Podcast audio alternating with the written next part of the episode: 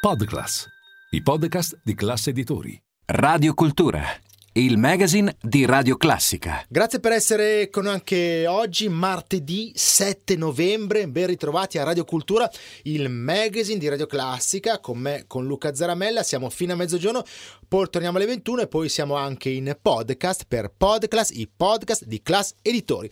Sono tanti gli argomenti che trattiamo anche oggi in questa nuova puntata. Iniziamo con Oltrereale, la realtà immaginata, frammenti di memoria infinitamente mutabili. Tra l'altro questa mostra interessantissima è stata prorogata al dieci dicembre duemilaventitré, c'è ancora un po' di tempo, ne parliamo con la curatrice della mostra, dottoressa Martina Bortoluzzi.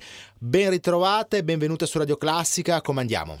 Buongiorno a tutti e vi ringrazio per l'invito, emozionata per raccontarvi di questa mostra di Marco Danna, eh, ospite da noi in Villa Arconati. Che tra l'altro è molto, complimenti, è molto bella perché è anche stata prorogata, quindi grande successo, molto bene direi, sì, no? Eh. È stata molto apprezzata dal nostro pubblico, quindi ci ha permesso di ampliare diciamo le date della visita. Eh, sarà disponibile per il nostro pubblico ogni domenica fino al dieci dicembre. Sì. È una mostra fotografica di trentaquattro fotografie dedicate al tema della natura, ma soprattutto della montagna. Uh-huh. Questa regina a cui l'uomo deve fare sempre il confronto, ecco. Eh certo, certo, certo.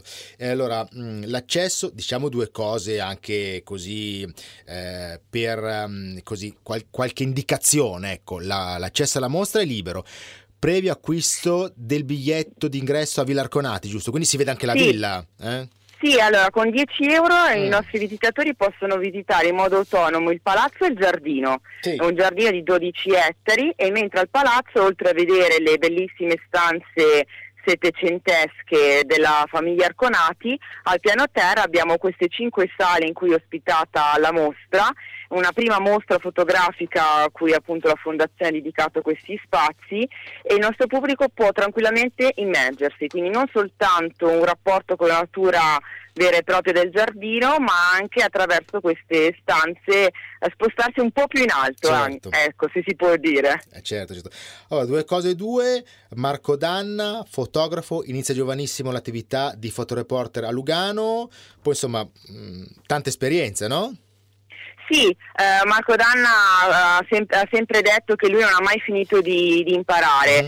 Eh, la mostra in realtà è nata da una sua esigenza personale, è nata dal periodo del Covid, quindi ci trovavamo nel duemilaventi, eh sì. quando in Svizzera era possibile, a differenza dell'Italia, di poter uscire in modo solitario mm. in mezzo alla natura. A lui ha la fortuna di vivere accanto a queste montagne dell'Engadina e quindi si è eh chiesto beh. perché no, perché non iniziare questa passeggiata. È un uomo che ha sempre viaggiato, sempre compiuto viaggi internazionali, eh, Brasile, Spagna, certo. e quando um, gli è andato il divieto ha dovuto ecco. trovare un'altra valvola di sfogo. Classico e esempio tro- di come da un problema può nascere una, un'opportunità, no? Sì. Sì, vedere sempre il lato positivo nelle cose, quindi grazie a questa possibilità di dedicarsi a se stesso ha ritrovato un rapporto con la natura che l'uomo ha un po' perso, certo. quindi ritrovarsi solo nel silenzio e, capi- e parlare proprio con le montagne. Mm-hmm. Come dicevo prima, le montagne sono sempre per noi delle regine. Certo. E lui ha passato intere giornate a fotografarle con una diversa luce, una diversa stagione. Infatti la mostra è basata su cinque, sulle cinque, su cinque sale e partono dalla primavera, estate, autunno, inverno, mm. con l'ultima sala dedicata alla notte. Quindi abbiamo anche un notturno. Chiarissimo. Io ringrazio e saluto Martina Bortoluzzi, curatrice della mostra. Mi raccomando, fino al dieci novembre, eh, dicembre, fino al dieci dicembre, una bella possibilità con Oltrereale. Grazie, grazie. Vi aspettiamo, grazie. Iniziamo con Mozart e questo quartetto per pianoforte K quattrocentosettantotto. Ascoltiamo l'andante, non andate via, ci ritroviamo subito dopo.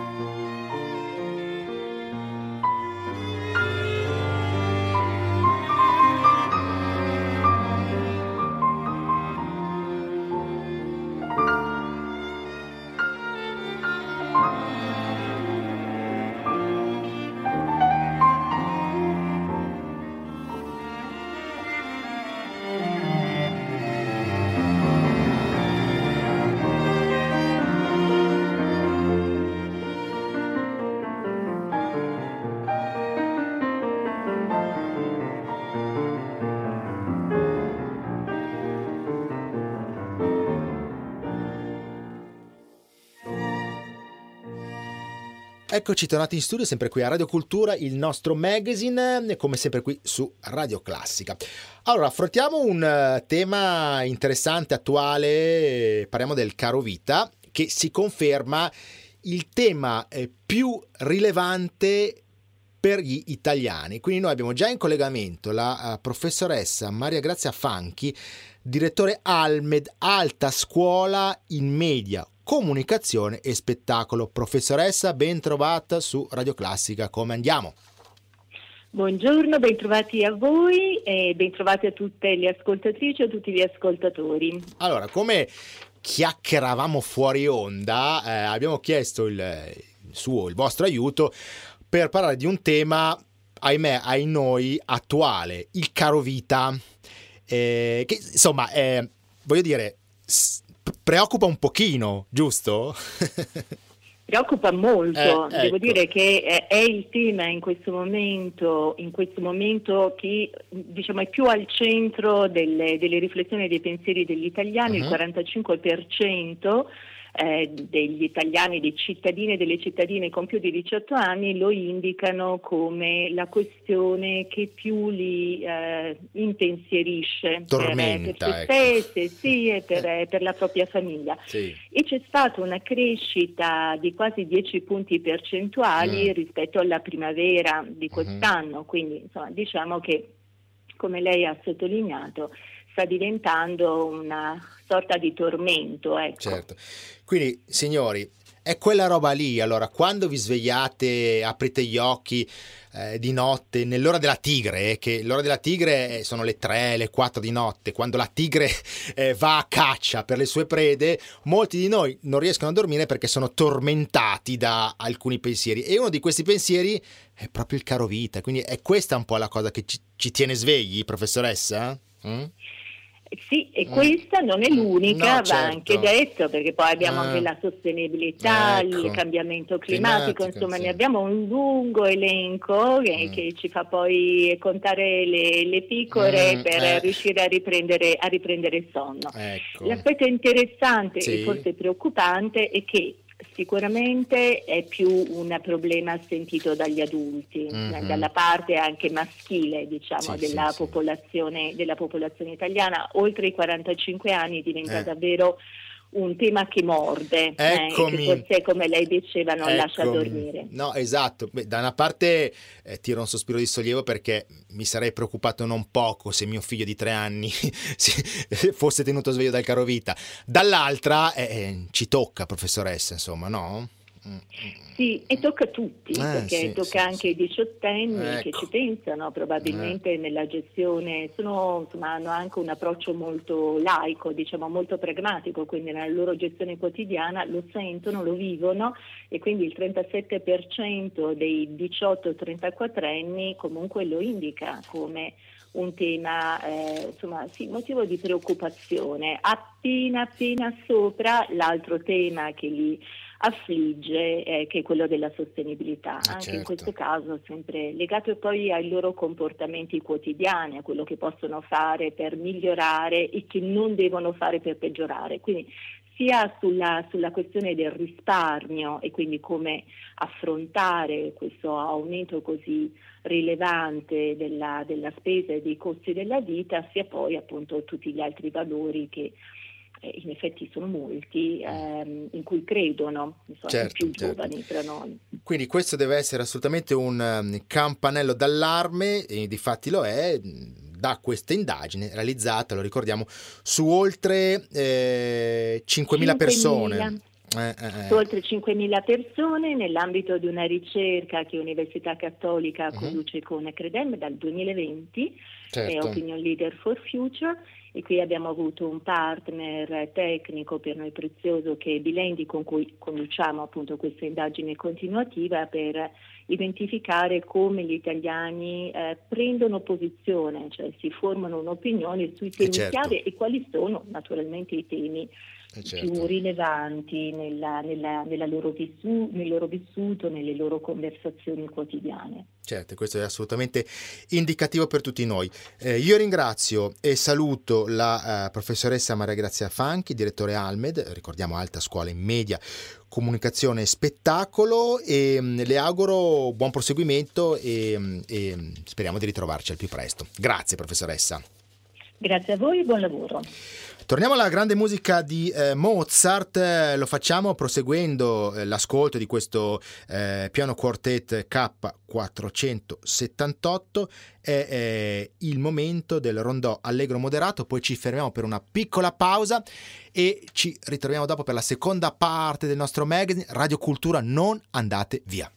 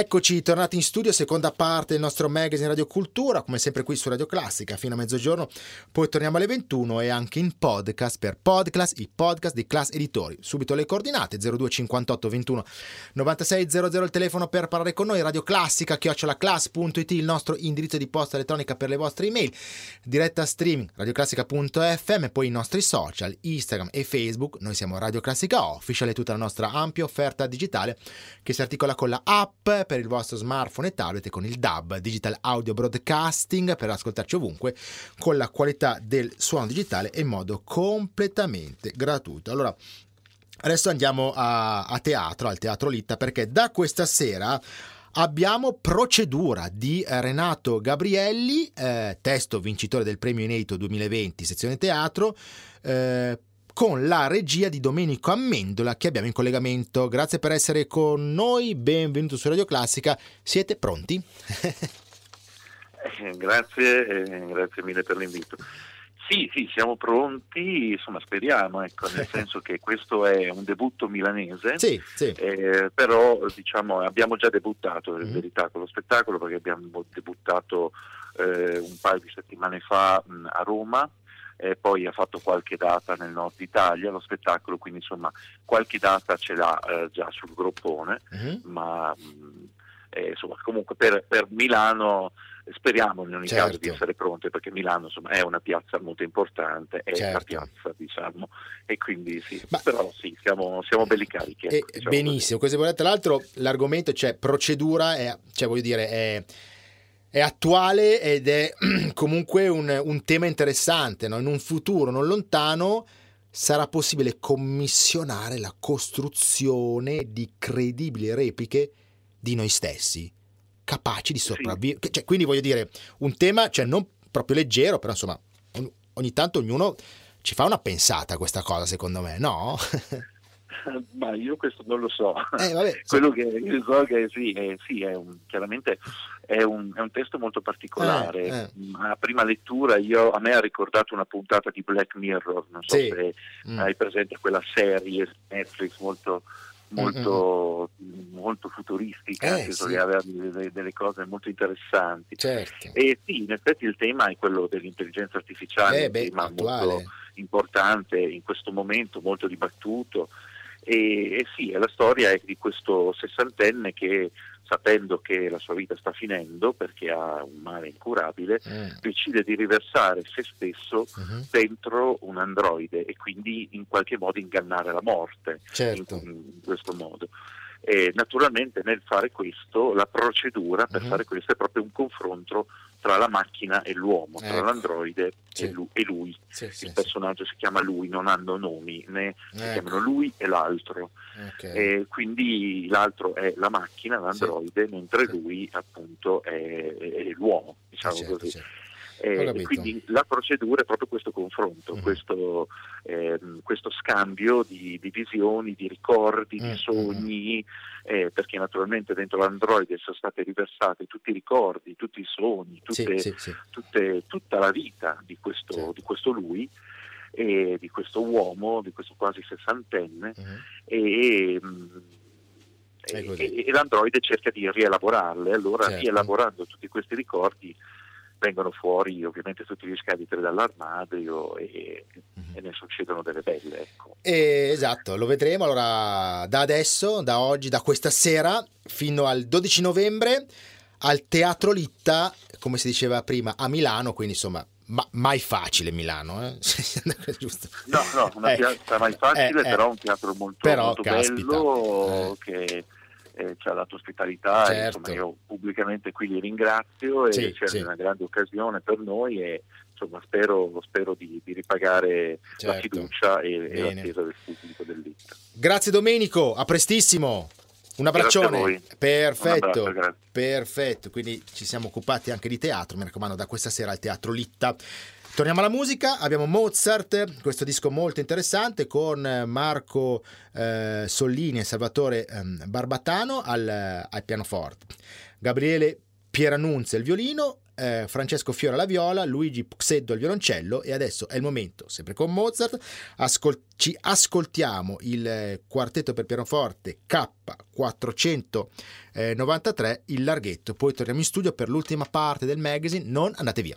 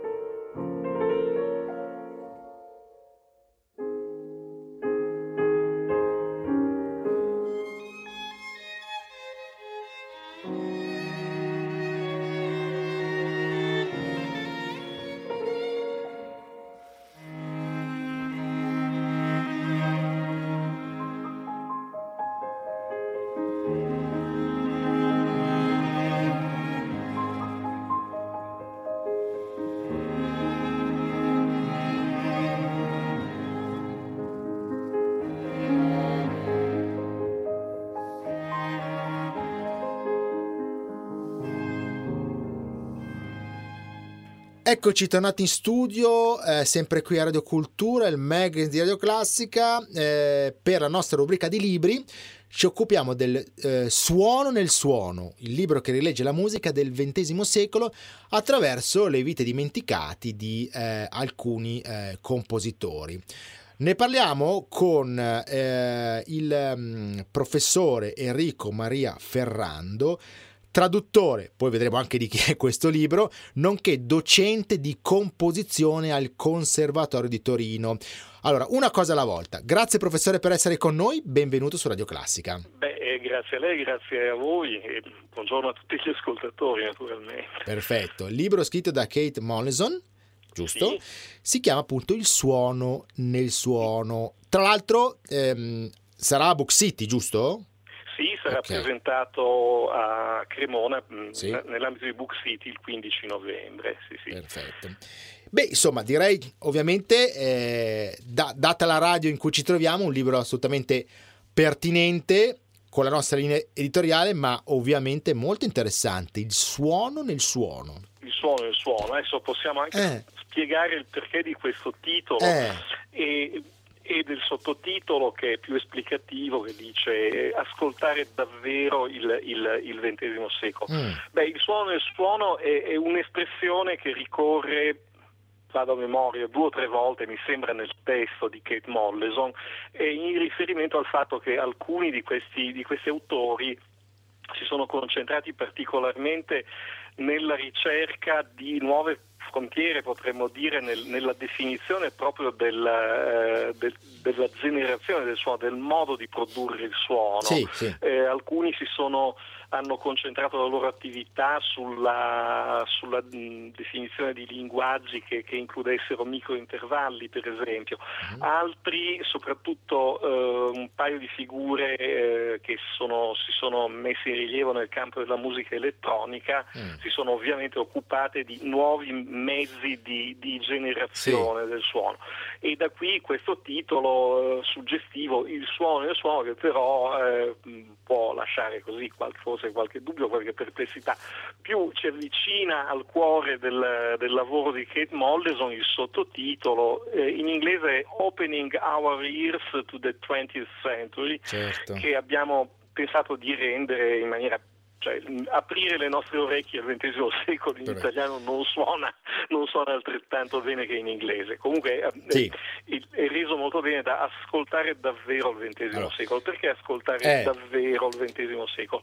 Beh, perché eh, come Kate Molleson mette, mette in rilievo in maniera molto molto convincente, Eh, il nostro, eh, il no, la, le nostre attitudini di, di ascoltatori eh, di, di musica, diciamo pure classica, per usare un brutto termine, però in mancanza di meglio rende bene l'idea di ciò di cui stiamo parlando. Certo. La, allora, le nostre abitudini di ascoltatori sono, mh, diciamo, sono vittime, diciamo così, di tutta una serie di condizionamenti, di, di, ehm, di abitudini, di convenzioni che noi accettiamo molto spesso senza, eh, senza mh, come dire, eh, leggerle criticamente. Io direi una cosa, lei non dice questo, ma l'ho pensato io, cioè noi diamo per scontato che l'ascolto della musica seria debba avvenire in una sala buia, certo, di fronte a un palcoscenico su cui agiscono personaggi mm. che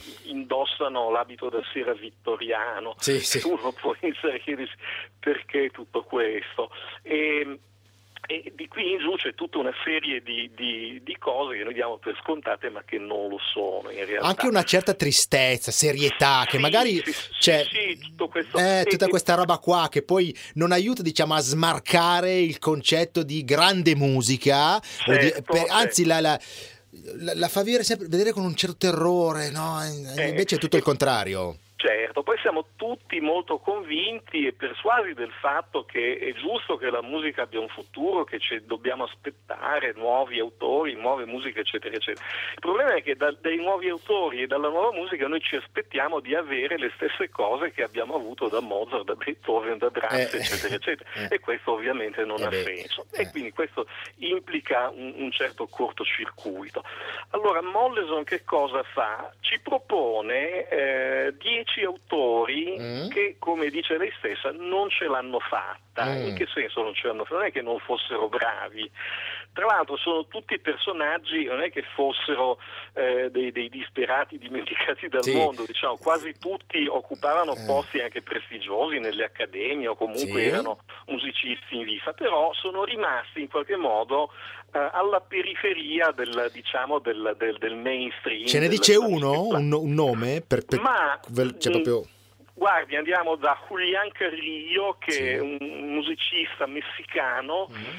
Che, che non, non è, diciamo, nel canone tradizionale dei, dei musicisti messicani noti, oppure eh, un, Ruth Crawford, che è, è, è nota soprattutto per essere madre di famosissimi musicisti folk americani, ma okay. che era una straordinaria compositrice che è stata limitata, ecco, questo si emerge abbastanza bene nel, nella, nella narrazione di Kate Molleson, è stata limitata dal fatto di essere una donna, pur essendo la, una donna sposata con chi? Con un compositore che era un, un, un, un progressista assoluto, certo. credo fosse addirittura iscritto al Partito Comunista, mm. ma che non la lasciava andare ai congressi di musicologia perché erano cose dove c'erano solo uomini. Ecco. Questo tanto per darci un'idea di come negli anni venti e trenta anche in ambienti, diciamo, de, de, de, progressisti eh, sopravvivessero delle, delle, sì. dei pregiudizi. Il cervello non progrediva, anzi. Il cervello non progrediva, progrediva male.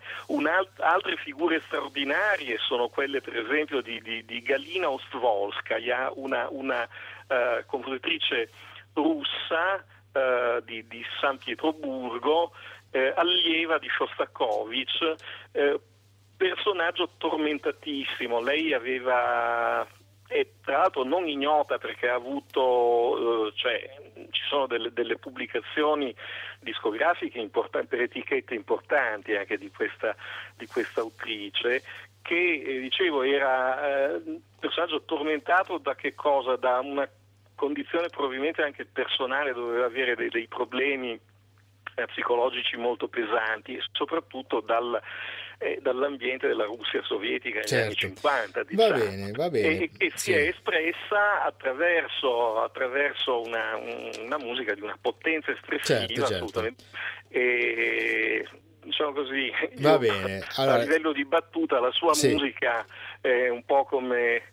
Al confronto con la sua musica, l'urlo di Munch sembra una, una, un'inquadratura di Biancaneve ai sette nani, perché va bene. Cioè, è veramente un okay. pugno nello stomaco, una forza espressiva immensa. Allora, che cosa sì. fa Kate Molleson? Ci racconta dieci personaggi eh, di questo tipo che hanno avuto delle vite assolutamente straordinarie, diciamo, e ce le racconta con lo scopo dichiarato di farci venire voglia di ascoltare la loro musica, cosa che oggi è molto facile, per di tutti questi autori è facile trovare su in rete, Bene. su YouTube, ovviamente, delle, dei, dei piccoli sample che va bene, che professore, sono effettivamente sì. tutte molto molto interessanti. Perfetto, allora, è stato chiarissimo, quindi rinnoviamo l'appuntamento dal quindici al diciannove a Book City. Book City eh, sì, il quindici ci sarà, esatto, la presentazione di questo libro che è sicuramente interessante per tutti, non dico melomani, però appassionati e interessati, diciamo, a questo argomento che sicuramente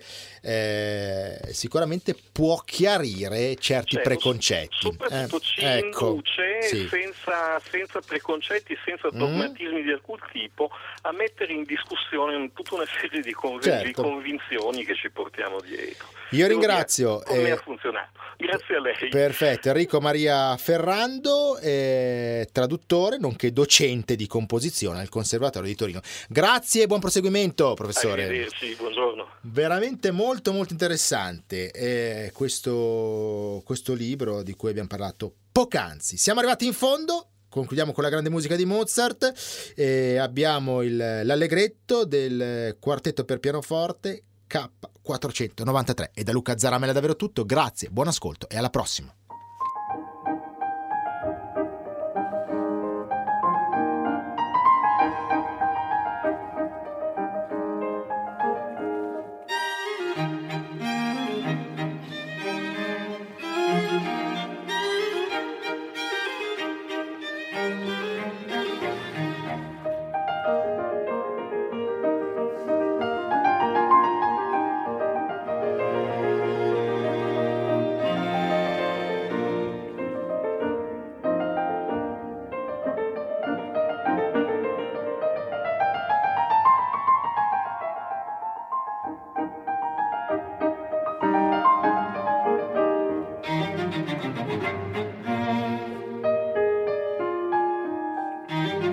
Thank you.